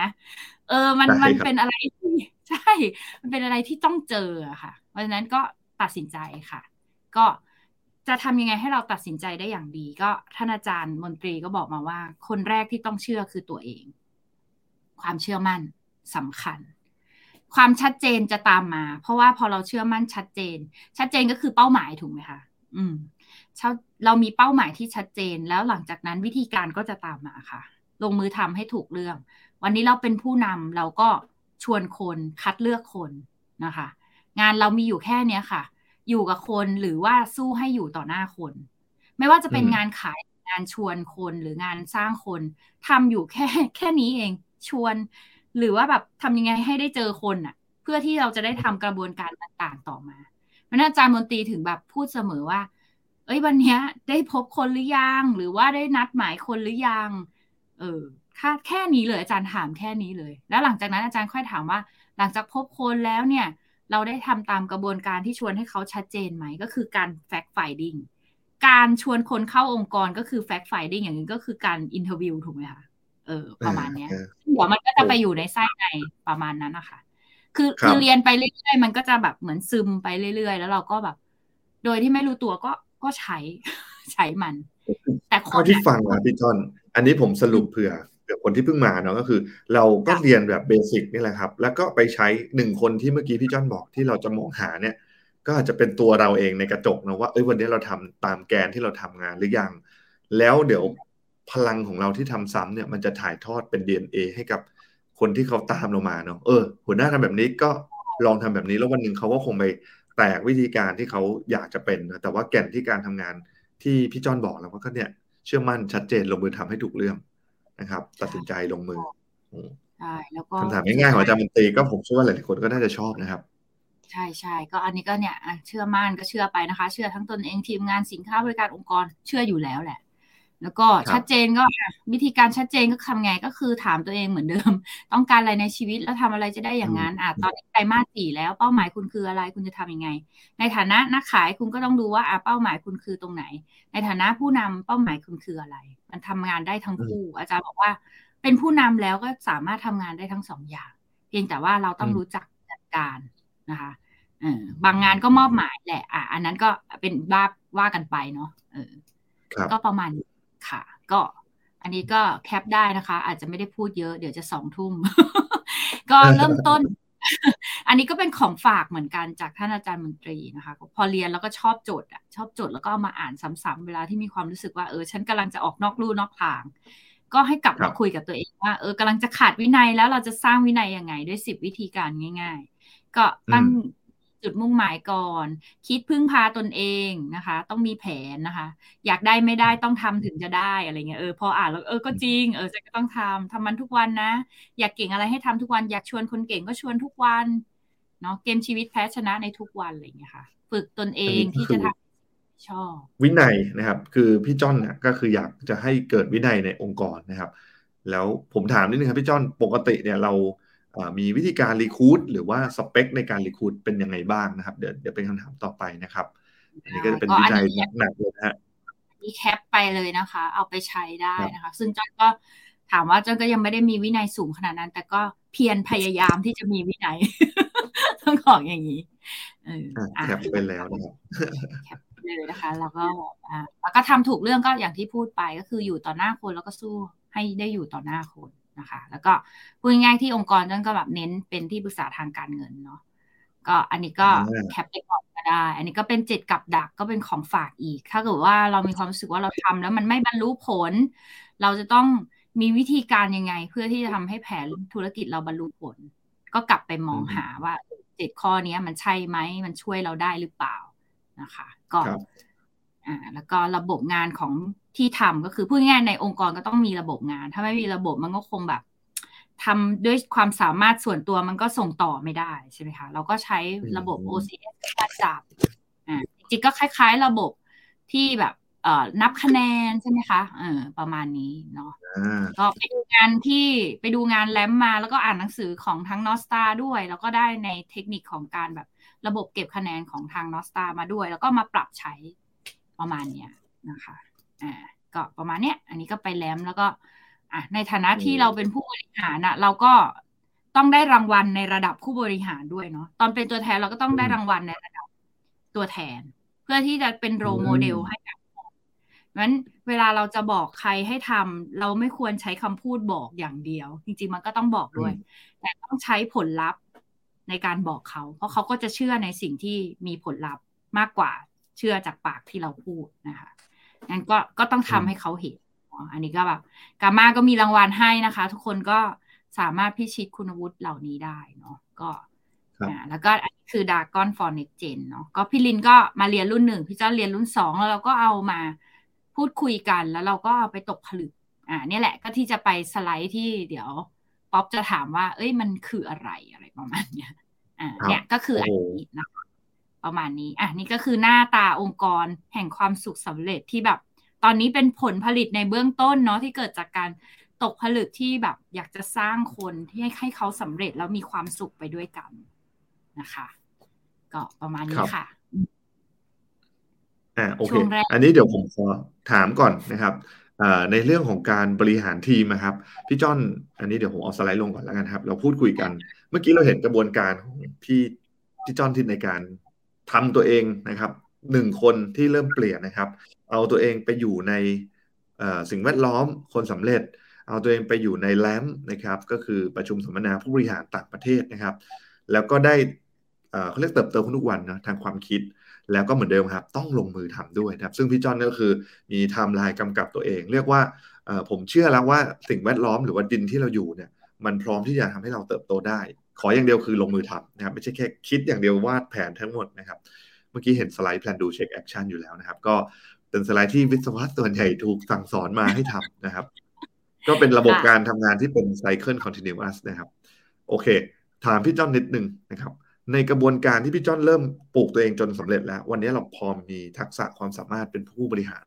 พี่จ้อนเริ่มรีคูดคนเนี่ยพี่จ้อนมองหา selection สเปคคนยังไง จากประสบการณ์ที่ผ่านมาที่มีประโยชน์ เล่าให้พวกเราฟังได้ไหมครับ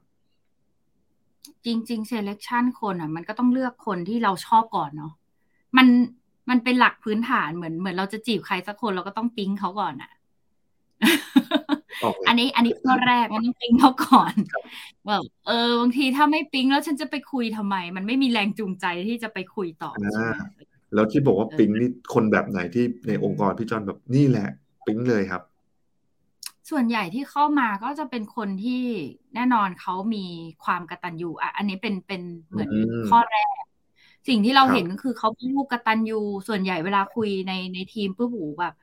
ดูแลพ่อแม่เป็นอย่างดีนู่นนี่นั่น คือพอสัมภาษณ์ปุ๊บเขาจะเป็นสไตล์นี้หมดเลย เบเบสมาคือเป็นกตัญญูอืม แบบแบบดูแลพ่อแม่ให้ความเคารพให้ความรักทำอะไรคิดถึงพ่อแม่เวลาถามถึงว่ารักใครแบบเป็นห่วงใคร อยากจะพาใครไปไหนไปเที่ยวอะไรเนี่ยเนี่ยเนี่ยเนี่ยพ่อแม่หรือปู่ย่าตายาย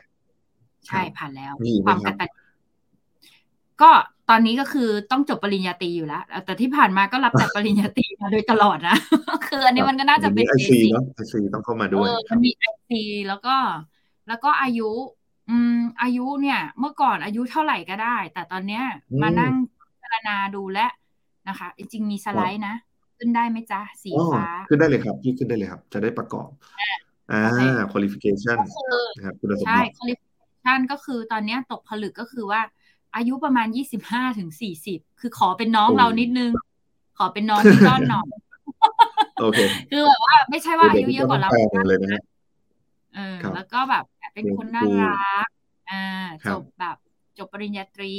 แล้วก็เป็นคนที่มีทัศนคติเชิงบวกกับประกันครับแล้วก็สิ่งที่สำคัญอย่างนึงก็คือโค้ชได้ก็คือเขาเขาสามเป็นน้ำไม่เต็มแก้วอะเออเขาเปิดรับ แล้วก็อีกอย่างหนึ่งในทีมที่เป็นเหมือนกันเลย DNA เดียวกันคือชอบเรียน ชอบเรียนมากอะไรเงี้ยกดไมเซ็ตสูง เออ ไม่รู้ว่าคุณจะชอบเรียนกันไปไหนเรียนทุกอย่างที่ขวางหน้าเนาะครับแล้วก็มีคนมีบุคลิกภาพดี อะ อันนี้ก็อย่างที่บอกเพราะว่าเรางานเราต้องพบผู้คนก็นิดนึงไม่ใช่ ไม่ใช่ว่าต้องหล่อต้องสวยเอาเป็นว่า ดูดี neat and clean อะไรอย่างเงี้ยเนาะอืมก็ประมาณนี้ค่ะ อืมครับอ่าโอเคก็อันนี้ก็จะเป็นสเปคที่เราคัดนะครับเออใช่แล้วต้นๆพอเราได้แบบนี้สเปคเหล่านี้มานะครับ เราพาเข้าสู่กระบวนการอย่างไรครับ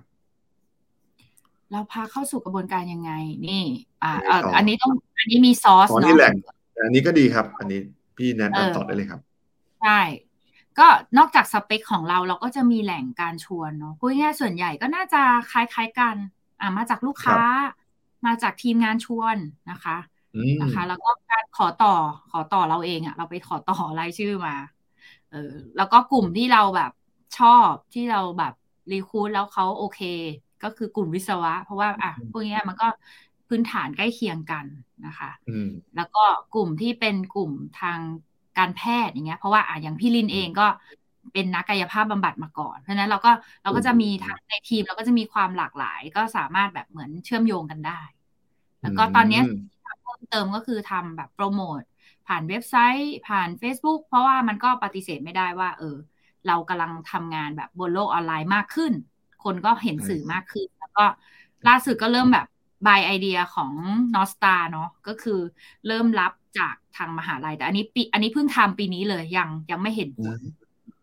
ยังไม่เห็นผลแต่เริ่มไป เริ่มไปเปิด แล้วก็เริ่มไปคุยกับมหาวิทยาลัย แล้วก็เริ่มเข้าไปคุยแบบเหมือน เพื่อจะทำ MOU เลยประมาณนั้น เออ แต่อันนี้อยู่ในเฟส แบบแรกๆอะคือครับนอสตารับตั้งแต่ปีสามถูกไหมเออคือที่ที่เราไปดูครังานบแล้วเรารู้สึก เรารู้สึกแบบดีมากกับการที่แบบ เห็นโครงสร้างระบบการนำเข้าคนของเขา แล้วคนแย่งกันสอบคนแย่งกันสอบ แย่งกันสมัครเพื่อมาเป็นที่ปรึกษาทางการเงินขององค์กรเนี้ย เราก็อยากทำแบบ เออ เราก็อยากทำแบบนั้น ซึ่งเราก็จะได้คนมาฝึกงานก่อน คุณมา internship อืมก่อนได้ แล้วก็คุณก็อืมเริ่มพอ internship เสร็จมันก็จะถูกคัดอีกทีหนึ่งซึ่งเราก็อืมคนที่เหลือมันก็คือคนที่ใช่อยู่แล้ว อืมอืมก็โอ้โหเราก็ buy idea นั้น แต่มันก็ต้องเริ่มต้นจากคนแรกที่คิดจะทำเหมือนกันแบบนั้นเหมือนกันแหละครับก็ไม่ลองก็ไม่รู้เนาะเออทุกอย่างก็ต้องครับผ่านการทดสอบนะคะ ก็อันนี้เขาเป็เรียนกว่าแรงเราได้ความรู้มาจากทาง LIMRA นะครับ แล้วลองมาปรับใช้กับที่ประเทศไทยนะครับ เดี๋ยวจะมาเอาใจช่วยกันนะครับ ใช่ค่ะ ก็อะกระบวนการนำเข้าอยากรู้ก็ว่ากนอนระอิบวนนเทอการร์วิวนอนอินเทอร์วิวก็เหมือนทั่วไปเหมือนที่บอกว่าปิ๊งแล้วก็ทำเป็นเรียบๆเคียงๆอยากรู้จักอะไรอย่างนี้เนาะเออครัแต่บมันก็ด้วยด้วยความของความเป็นของพวกเราเราก็จะมีความเป็นธรรมชาติอยู่แล้วล่ะในการสัมภาษณ์เขาอืมค่ะอืมแล้วก็ถ้าเกิดว่าเราก็จะมี Open House ด้วยเนาะอย่างตัวพี่จ้อนเองอืมโชคดีนิดนึง ก็เป็นวิทยากรของบริษัทในการพูด Open House ของบริษัทด้วย แล้วก็สามารถพูด Open House ให้กับทีมงานได้ด้วยนะมันก็จะง่ายหน่อย แล้วเราก็สร้างทีมผู้บริหารขึ้นมา พูด Open House ได้ด้วย แล้วก็อืมอืมเขามาสัมภาษณ์ที่สำนักงานเพื่อที่จะให้ดูว่า เอ้ยเขาโอเคกับเราเราโอเคกับเขาไหมอ่า แล้วก็มีอืมเทสทัศนคติแล้วก็มีแบบ COP ก่อนนะ เพื่อให้เขาแบบเหมือนดูซิว่าดูไปจากต่อ เออ ไปต่อจริงไหมอะไรอย่างเงี้ยอืม แล้วก็นี่ Exclusive Interview ก็คือค่ะ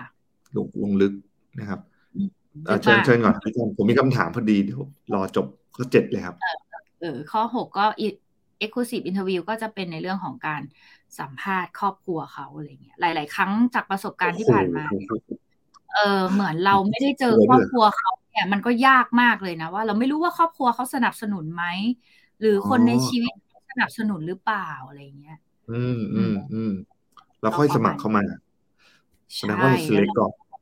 อืมเซเล็กก่อนแต่เมื่อก่อนเนี่ย บอกเลย ยังไม่ทันถึงเซเล็กเลยโอเพนเฮาส์ปุ๊บก็รับเลย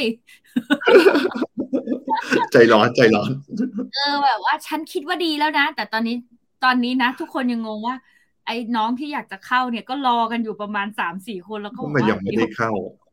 เดี๋ยวก่อนใจเย็นๆ ไม่รู้มันจะได้เข้าหรือว่าจะไปก่อน เออกระบวนการ ที่ผมจะถามครับในหนึ่งถึงเจ็ดนะครับ พี่จอนให้น้ำหนักไหนที่เป็นกระบวนการที่สำคัญที่สุดที่พี่จอนรู้สึกว่า เออต้องอย่าอย่าอย่าง่ายนะครับ สะดวกแต่อย่าง่าย เบอร์อะไรนะครับ จริง ๆก็คือเอาจริงๆนะ คือเบอร์เบอร์ที่เป็น interview ที่สำนักงานอืมเพราะว่าการเขาเขาจ่ายเวทมันก็เหมือนผ่านด่านมาหลายด่านแล้วนะเนาะ นอนครับ interview เสร็จแล้วก็ open house เนี่ยเขาก็สนจริงๆ คนที่มา open house ก็คือเขาสนใจแล้วแหละ แต่การมาครับ interview ที่สำนักงานก็คือเราจะมีทีมผู้บริหารที่จะแบบเหมือนให้ความอืมช่วยกันดูคนเออช่วยกันดูมันก็เป็นด่านที่สำคัญนะคะเพราะว่าอืมด้วยตัวเราอะเวลาเรารีคูดคนเราอยากได้อยู่แล้วนึกออกไหมก็ฉันปิ๊งคนเนี้ยฉันจะชอบเขาอะ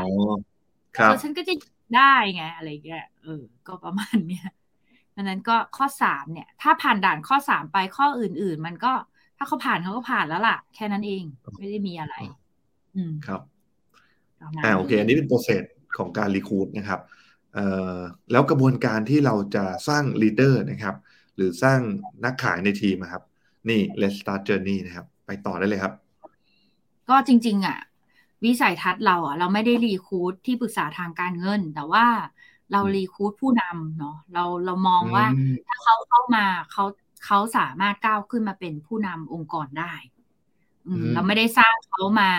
เพื่อให้เป็นแค่ที่ปรึกษาทางการเงิน แต่ถ้าเขาเลือกตัดสินใจเลือกที่จะเป็นแค่ที่ปรึกษาก็ไม่ได้มีปัญหานะคะ เพราะว่าครับมันก็ขึ้นอยู่กับการตัดสินใจของเขาก็มีสองทางเลือกเนาะพูดถึงอะ เข้ามาเป็นที่ปรึกษาคุณอยากเป็นแบบเหมือน specialist ไปเลยอย่างเดียวก็ได้ แต่ถ้าคุณอยากจะ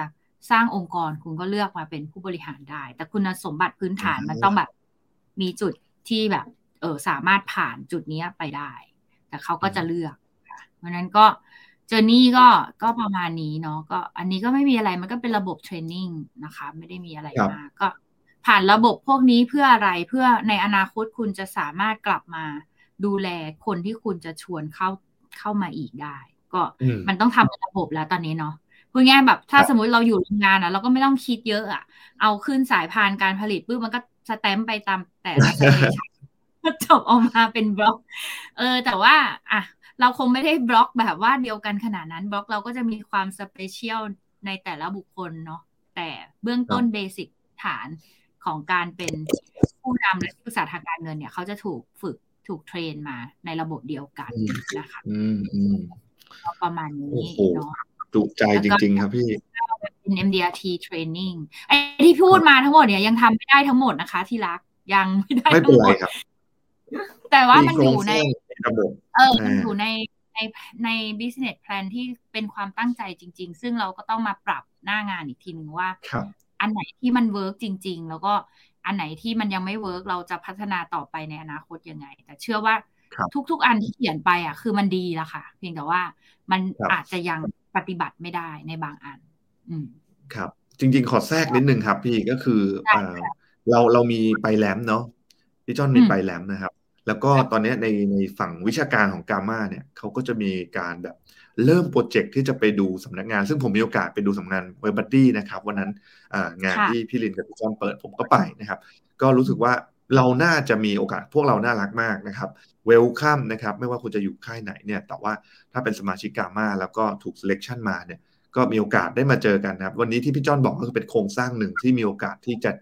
ทำต่อ เพราะเราก็เพิ่งเอ่อเริ่มต้นกันมาในปีนี้แหละนะครับ ก็เลยรู้สึกว่าใช่โอ้โหมันเป็นภาพที่มีความหวังนะครับ ว่าเรากำลังจะสร้างเอ่อทีมงานที่มีระบบรองรับนะครับ ต่อเลยครับพี่จ้อนครับ ครับ ก็อันนี้ก็เหมือน RTMS ทั่วไปอะครับ ก็เหมือนกับแบบว่าครับเออเราจะใช้ระบบเทรนอะไร Supervision อะไรเป็นสิ่งที่แบบอืมก็เติมเติมเต็มให้กับทางองค์กรเนาะก็ประมาณนี้เอออันนี้คือที่คิด ที่ทำได้ก็จะมีบางข้ออะไรอย่างเงี้ยเออครับ อันนี้ก็เป็นโครงสร้าง motivation ยังคงต้องการเองนะครับโอ้งานฝ่ายขายยังไงก็จะต้องใช้อะค่ะคนเอาจริงๆนะหนึ่งใน คุณลักษณะของที่ปรึกษาต้องชอบแข่งขันถ้าเอาจริง ๆ ถ้าเขาไม่ชอบแข่งขันเขาก็อาจจะไม่ได้เหมาะกับงานการเป็นเป็นฝ่ายขายเนาะส่วนหนึ่งครับอืมครับถ้าขึ้นพูดง่ายๆ ถ้าขึ้นมาเป็นผู้บริหารแล้วคุณก็เหมือนโค้ชทีมนักกีฬา ถ้าคุณไม่แบบเหมือนไม่ไม่เทรนนักกีฬาคุณเพื่อให้ชนะ มันก็ยากอีกเหมือนกันแหละอ่าเออเหมือนเราโค้ชนะครับอืมใช่เราก็เป็นโค้ชทีมนักกีฬาอยู่ดี มันก็โค้ชเพื่อเพื่อเพื่อ ให้ชนะ คือชนะในที่อืมก็คือเป้าหมายเขารวมถึงเป้าหมายองค์กรอะไรอย่างเงี้ย มันมันก็เป็นแบบครับสิ่งที่ที่เราต้องชอบการแข่งขันนะถ้าบอกว่าเออไม่ชอบการแข่งขันไปแต่ลึกๆแข่งขันอยู่ในใจ ก็บางทีเขาก็ไม่รู้เลยก็มีนะ หลาย ๆ คนเขาก็อาจจะบอกว่าไม่ชอบแข่งขันแต่ทุกทีฉันก็เห็นได้รางวัลตลอด อะไรอย่างนี้ อันนี้อันนี้เห็นเขียนว่า challenge กับแคมเปญครับ ไม่แน่ใจว่า challenge กับแคมเปญต่างกันยังไงครับ อ่า challenge ก็คือเหมือนเราท้าเขาตัวต่อตัว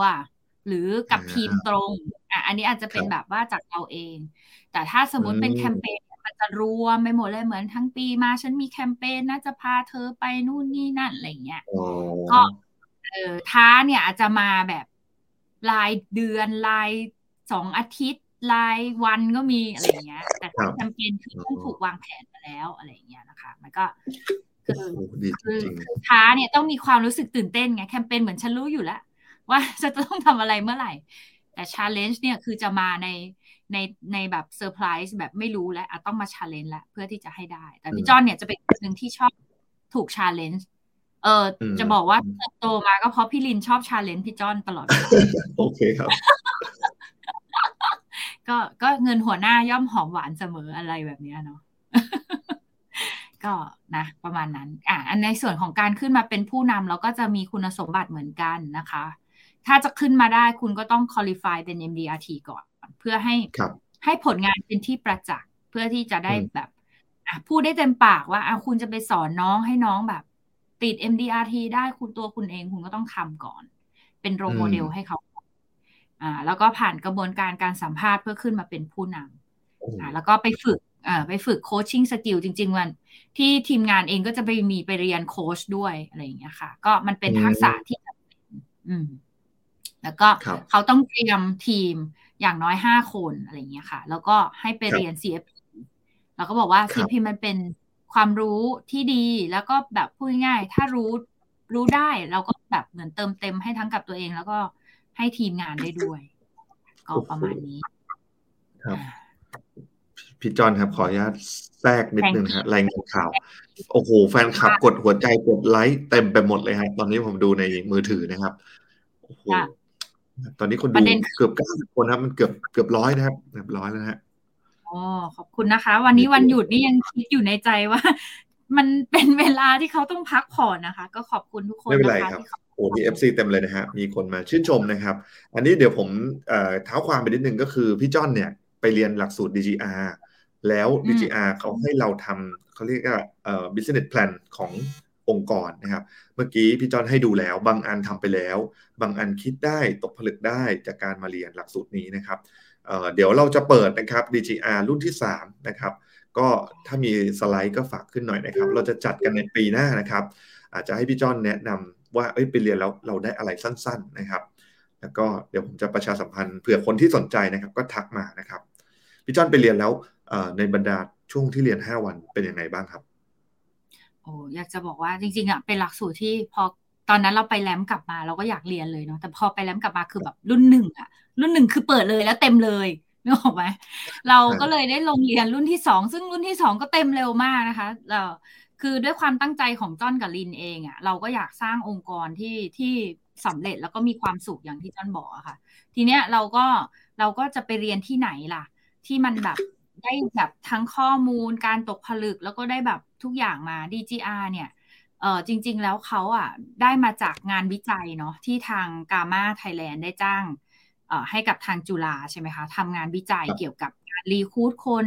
ที่บอกว่า dragon อะไรพวกนี้เนาะ train to be the dragon หรือว่าเรามาดูว่าในงานวิจัยเราอะเราเป็นคนกลุ่มแบบไหนอะไรอย่างเงี้ยพอเข้าไปเรียนก็ได้รู้เลยว่า เออฉันเนี่ย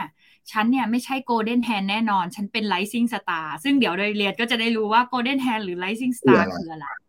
ใช่ แล้วเราก็จะได้ select คนถูกด้วยว่า คนกลุ่มแบบ golden hand อะเขามีลักษณะแบบไหน เราต้องดูแลเขาแบบไหน คนที่เป็นไ i ซิ่งสตาร์เราจะแบบดูแลเขาแบบไหนในทีมจ้อนอะส่วนใหญ่เป็น อยากจะบอกว่าร้อยเปอร์เซ็นต์อะเป็นเป็น rising star ก็เอออันนี้อยากรู้ว่ามันคืออะไรก็ก็สมัครเรียนได้ แล้วจริง ๆ แนะนำด้วยถ้าเข้าไปด้วยกันได้ทั้งทีมที่เป็นผู้นำนะคะ ก็ก็เสมือนหนึ่งคุณไปทำเยียแพนแหละเพราะว่ามันกุมภาพอดีเนาะก็เยียแพนอีกสักรอบให้มันตกผลึกให้มันชัดเจนมากขึ้น แล้วก็มีปรมาจารย์ตั้งหลายท่านมาเจ้าของสำนักงานพี่จุ๋มเฮียกิจนะคะ มีการสอนโคชชิ่งพี่ก้างนะคะ แบบมีอาจารย์มนตรีด้วย มีเฮียหมง โอ้เยอะอะนี่หลักสูตรแห่งชาตินะ หัวหน้าดิฉันก็มาบอกที่ลินงานนะเรียนรุ่นหนึ่งที่ต้องเรียนรุ่นสองครับใช่คือปีนี้ ปีนี้รุ่นสุดท้ายจัดแล้วนะครับ ปีหนึ่งจัดสองรุ่นนะสองเนี่ยอ่าที่รุ่นสองนะครับใช่แล้วก็อยากจะบอกว่าไม่ใช่แค่อาจารย์นะเพื่อนเพื่อนในห้องอะ เพื่อนเพื่อนในห้องเขาบอก คือแต่ละรุ่นพี่จ้อนเนี่ยคือเป็นรุ่นแบบว่ายิ่งกว่า the idol อีกนะ คือแบบว่ารวม of the year ของของแต่ละบริษัทมาอยู่ ด้วยกันเออ แล้วเราก็ไปแบบเราไม่เคยเจอเขาใช่ไหมบางหลาย ๆ ท่านเราไม่เคยเจอแต่พอเราไปนั่งใกล้บอกโอ้ไม่แปลกใจเลยว่าทำไมหน่วยของเฮียเนี่ย เติบโตใหญ่โตมโหฬารทึกขนาดนี้ หรือวิธีการที่เฮียบาดเจ็บมาก่อน เฮียแก้ไขและผ่านมันไปได้ยังไง จริง ๆ เราไม่ได้อยากรู้หรอกว่าเฮียสำเร็จมาได้ยังไง เราอยากรู้ว่าระหว่างทางเฮียทำยังไง ถึงได้สำเร็จได้ขนาดนี้อะไรแบบนี้ค่ะเพราะฉะนั้นเราเราก็เลยรู้สึกว่ามันเป็นหลักสูตรที่ห้ามพลาดแล้วรับน้อย ประเด็นคือรับน้อย เออแล้วก็พี่ๆต่างจังหวัดก็มาเรียนเยอะมากนะคะ แล้วก็บอกเลยราคาเท่านี้ถ้าเทียบกับสิ่งที่ได้เนาะไม่ไม่แพงไม่แพงเลยถูกมากนะคะมันกันกองมา แล้วอยากจะบอกว่ายิ่งรุ่นแบบ เหมือนรุ่นมันยิ่งยิ่งมากขึ้นอะ ต้องบอกเลยว่าประสบการณ์คนสอนเขาก็จะเยอะขึ้นด้วยนะไม่ได้หมายความว่ารุ่นแรกไม่ดีนะรุ่นแรกก็ดีเสมอ แต่ว่ารุ่นถัดไปมักได้ของแถมเพิ่มตลอดอะเออประมาณนี้มีปรับปรุงอยู่เรื่อยๆนะครับมีปรับปรุงเรื่อยๆแต่ว่าเมื่อไหร่ที่เราต้องใช้งาน ความรู้เหล่านี้มันจะมีมูลค่ามหาศาลประเมินไม่ได้นะครับ โอเค ประมาณนี้ก่อนนะครับ เดี๋ยวเป็นรายการกามาดิจิอาร์ไปซะก่อนนะพี่จอนเออนั่นอันนี้ผมก็แค่เล่าประชาสัมพันธ์เพราะเขาเปิดพอดีช่วงนี้แล้วมันเต็มเร็วมากนะครับเอ่อสำหรับช่วงต่อไปนะครับ อาจจะเป็นช่วงคำถามนะครับสำหรับท่านที่อยากจะปรึกษานะครับวิทยากรของเรานะครับ สามารถที่จะพิมพ์คำถามลงมาข้างล่างได้นะครับ วันนี้เรามาดูนะครับว่ามีคำถามอะไรบ้างนะครับ ซึ่งแต่ละคนก็จะจะมีคำถามต่างๆ กันนะครับ DGR ปีหน้าเปิดเมื่อไหร่นะครับ ผมจดไว้เดี๋ยวสักครู่นะครับเอ่อวันที่เจ็ดแปดสิบนะครับกุมภานะครับเจ็ดแปดสิบนะครับแล้วก็วันที่สิบหกสิบเจ็ดนะครับพอดีวันที่เก้าเนี่ยมันจะมีงานสัมมนานะครับ ก็เลยต้องข้ามไปวันหนึ่งนะครับ ลองดูนะครับตารางเวลากุมภานะครับ capture หน้านี้ไว้นะครับ ทักไปในเพจ กาม่านี่แหละครับ แล้วเดี๋ยวจะมีคนส่งลิงก์ให้ลงทะเบียนนะครับ หรือเราสามารถที่จะขอ QR จากทางทางผู้บริหารหน่วยนะครับ หลาย ๆ ท่านทราบแล้วนะครับ เราจะพบวิทยากรมากมายนะครับ และที่สำคัญครับ ได้เวิร์กช็อปทำเหมือนพี่จ้อนนี่แหละครับ ได้ business plan ของตัวเองนะครับ พร้อมกับเพื่อน ๆ นะครับ ช่วย discuss กันนะครับ แล้วก็มีปาร์ตี้ด้วยนะครับ เอาละเดี๋ยวมาดูคำถามกันนะครับ มีแต่คำชมครับพี่จ้อนนะฮะ อ่า พี่จ้อน สุดยอดนะครับ แล้วก็สวยและเก่งมาดามจีดี้นะครับ ค่ะคำถามไม่มีเพราะว่าคำถามยังไม่มี แต่ผมมีนะครับ ผมมีคำถามนะฮะพี่จ้อนเนี่ยเข้ามาอยู่ในแลมหรือกาม่าก็ตามเนี่ย มันเป็นหลักสูตรความรู้และการเรียกความรู้นะ เพราะเรามาเป็นแบบข้อมูลจากต่างประเทศ พี่จอนรู้สึกว่ากาม่าได้ช่วยให้เราทำงานบริหารอย่างไร พอจะแชร์ประสบการณ์สักเล็กน้อยได้ไหมครับ ก็จริง ๆ มันเป็นองค์กรที่ตรงประเด็นนะคะ ต้องพูดอย่างนี้ก่อนเนาะก็อย่างที่บอกว่าการขึ้นมาเป็นผู้นำหรือผู้บริหารเจ้าของสำนักงานเนี่ยกาม่าเนี่ยก็เป็นองค์กรที่สนับสนุนเพื่อที่จะให้เอ่อเมมเบอร์อะเติบโตนะคะ แล้วก็ตั้งแต่แบบได้รู้จักกาม่าคือรู้จักกาม่ามานานมากแล้วนะคะ แต่ว่าได้มาร่วมแบบ กับการเดินทางไปแล้วเนี่ยยิ่งทำให้แบบเหมือนได้เห็นภาพชัดขึ้นเนาะการได้ไปดูงานสำนักงานที่ต่างประเทศเห็นของจริงไม่ได้อ่านแค่ในหนังสืออย่างเดียว มันทำให้เราแบบได้หลักฐานอะคือได้ตอกย้ำหลักฐานอะความจริงว่า ถ้ามันมีองค์กรสำนักงานที่ทำได้แบบนั้นน่ะบนโลกใบนี้แสดงว่าเราก็สามารถสร้างได้มันก็เลยทำให้เราแบบตกผลึกแล้วเราก็แบบ ไม่ลังเลที่จะก้าวเดินต่อไปด้วยความแบบมั่นใจมากขึ้นพูดง่ายๆคนส่วนใหญ่อะเรียนเพื่อให้รู้ พอรู้เสร็จมีความเชื่อมั่นมากขึ้น มั่นใจมากขึ้นก็จะกล้าลงมือทำนะคะ เพราะนั้นก็กามาอืมกามาก็เป็นเป็นเป็นสมาคมเป็นองค์กรหนึ่งที่ช่วยผลักดันให้กับผู้นำเองเนี่ยแหละ เติบโตและก้าวหน้าไปได้เหมือนเหมือนเราเห็นความสำเร็จแล้วเกิดความเชื่อความศรัทธาแล้วก็ลงมือทำอย่างมีความเชื่อนะครับโอ้นี่ผม เดี๋ยวจะต้องลองไปนะครับ ผมอยากไปแลมมากนะครับ แต่ว่าติดเรื่องแรกก็คือโควิดนะครับ แล้วก็ไม่ได้ไปนะครับเรื่องที่สองคือช่วงที่เขาไปแลมเนี่ยผมแต่งงานพอดี ผมก็เลยยังไม่ได้ไปนะครับ เดี๋ยวครั้งนี้นะครับ ผมตั้งใจจะไปนะครับ ก็ขอวีซ่านะครับ จริงวีซ่าอเมริกาได้แล้ว แต่วีซ่าภรรยายังไม่ได้ขอ ไม่ผ่านใช่เฮ้ยผ่านสิครับต้องผ่านนะครับมีคำถามต่อมาครับ เดี๋ยวผมขอดูนิดนึงนะฮะคำถามอันที่สัมภาษณ์อีกครั้งนะครับ การสร้าง leader ในทีมครับพี่จ้อนพี่จ้อนคิดว่ายากไหมครับ จริง ๆ ยากง่ายมันก็อยู่ที่เรานี่แหละ เออยากที่สุดคือคิดจะสร้างเขาหรือเปล่า โอ้โหคำถามแรกเลย กลับไปตั้งเป้าหมายใช่ ยากที่สุดคือคิดจะสร้างเขาหรือเปล่า คืออะไรก็ตามแต่มันบนโลกใบนี้มันจะยากแค่ไหน มันก็ไม่เกินความสามารถของเราถ้าเราอยากจะทำมันจริงๆมันมันน่าจะเป็นทุกเรื่องเดียวกันเหมือน เหมือนย้อนกลับไปตอนสมัยเป็นตัวแทนอะ MDRT ปีแรกก็รู้สึกว่ายากมากเหมือนกัน ยากจริง ๆ แต่ก็ทำมาได้แล้วนี่แล้วเราผ่านตรงนั้นมาได้ยังไง จุดหักเหของเราคืออะไร แล้วก็ในเรื่องการสร้างผู้นำก็เหมือนกัน มันก็แค่เปลี่ยนว่า ตอนนี้เป้าหมายของเราคือการสร้างผู้นำใช่ไหมคะถ้าคุณตัดสินใจแล้วว่าจะสร้างผู้นำคุณต้องทำอะไรบ้าง เมื่อคุณรู้ว่าคุณต้องทำอะไรบ้าง สิ่งที่มันยากมันก็จะกลายเป็นเอ่อ ไม่ใช่ว่ามันง่ายเนาะสิ่งที่มันยากมันก็ยังคงยากอยู่ แต่มันจะทำให้เห็นว่าเราต้องทำวิธีการไหน เพื่อที่จะให้มันบรรลุผลที่เราจะได้ ไม่ว่าจะเป็นอย่างที่บอกว่าเมื่อกี้เราทำ business plan แล้วเราเริ่มเห็นว่าอ๋อเราต้องคัดคนแบบไหน เราต้องมีกระบวนการอะไร แล้วเราต้องดูแลเขาแบบไหน แล้วระหว่างทางเออ เราต้องปรับไหมแล้วตัวเราเองเราต้องปรับอะไรหรือเปล่า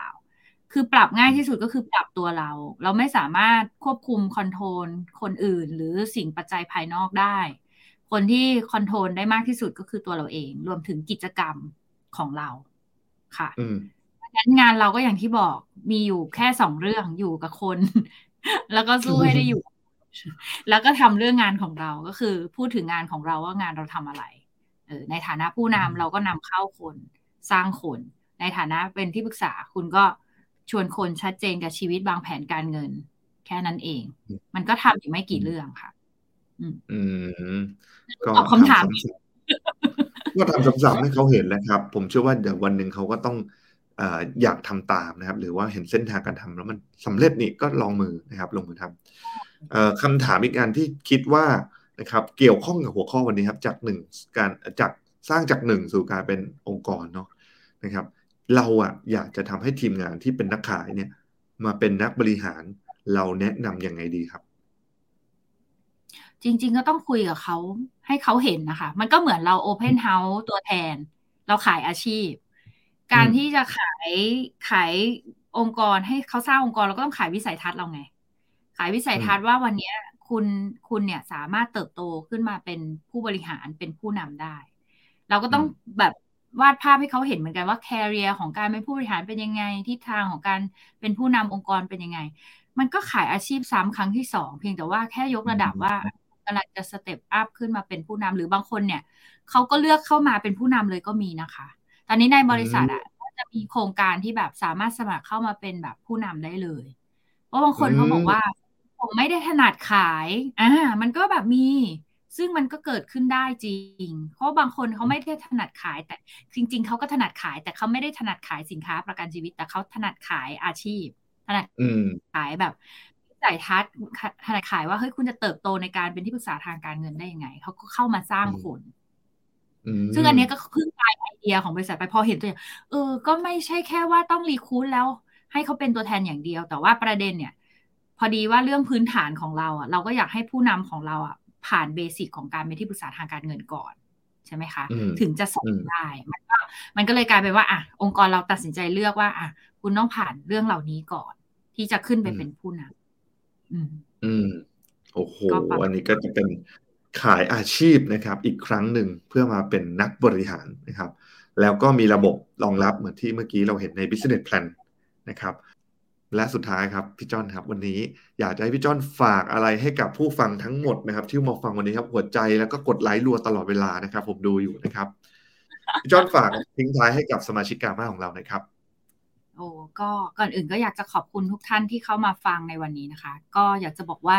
จอนก็เป็นคนหนึ่งอะคะ่ะที่ที่มีความคิดที่อยากจะเติบโตนะคะ การที่เป็นหนึ่งคนแรกที่จะเชื่ออย่างที่บอกค่ะ เราก็จะสามารถต่อยอด แล้วก็ส่งต่อไปสู่องค์กรของเราได้ เราก็จะสร้างความเชื่อมั่น มันเป็นโรคติดต่อนะคะ ความเชื่อที่ดี ความเชื่อที่ดีจะถูกส่งต่อจากผู้นำที่ดีค่ะ วันนี้เราเป็นผู้นำแบบไหนนะคะ คนในทีมเราก็จะเดินตามเราในรูปแบบใกล้เคียงกันนะคะ คนแต่ละคนมีข้อดีทุกๆคนนะคะ จงดีขึ้นในทุกๆวัน แล้วก็เป็นผู้นำแห่งอนาคตกันนะคะ ก็ขอให้ทุกท่านมีความสุขแล้วก็มีองค์กรที่สุขสำเร็จไปด้วยกันค่ะ ขอบคุณนะคะขอบคุณนะครับ แล้วก็ฝากทุกท่านนะครับ ราตรีสวัสดิ์นะครับ แล้วก็นอนฝันดีในช่วงลองวิกเอนนี้นะครับ ผมและพี่จ้อนนะครับ วันนี้คุณจิรวีหอมเพชรลาไปก่อนนะครับ สวัสดีครับ สวัสดีค่ะ สวัสดีครับ Yes is Gamma Podcast Transformational Leadership Presented by Gamma Thailand Leader of Today and Tomorrow มีคนมากมายที่คิดจะเปลี่ยนแปลงโลกใบนี้ แต่มีคนเพียงน้อยนิดที่คิดจะเปลี่ยนแปลงตนเอง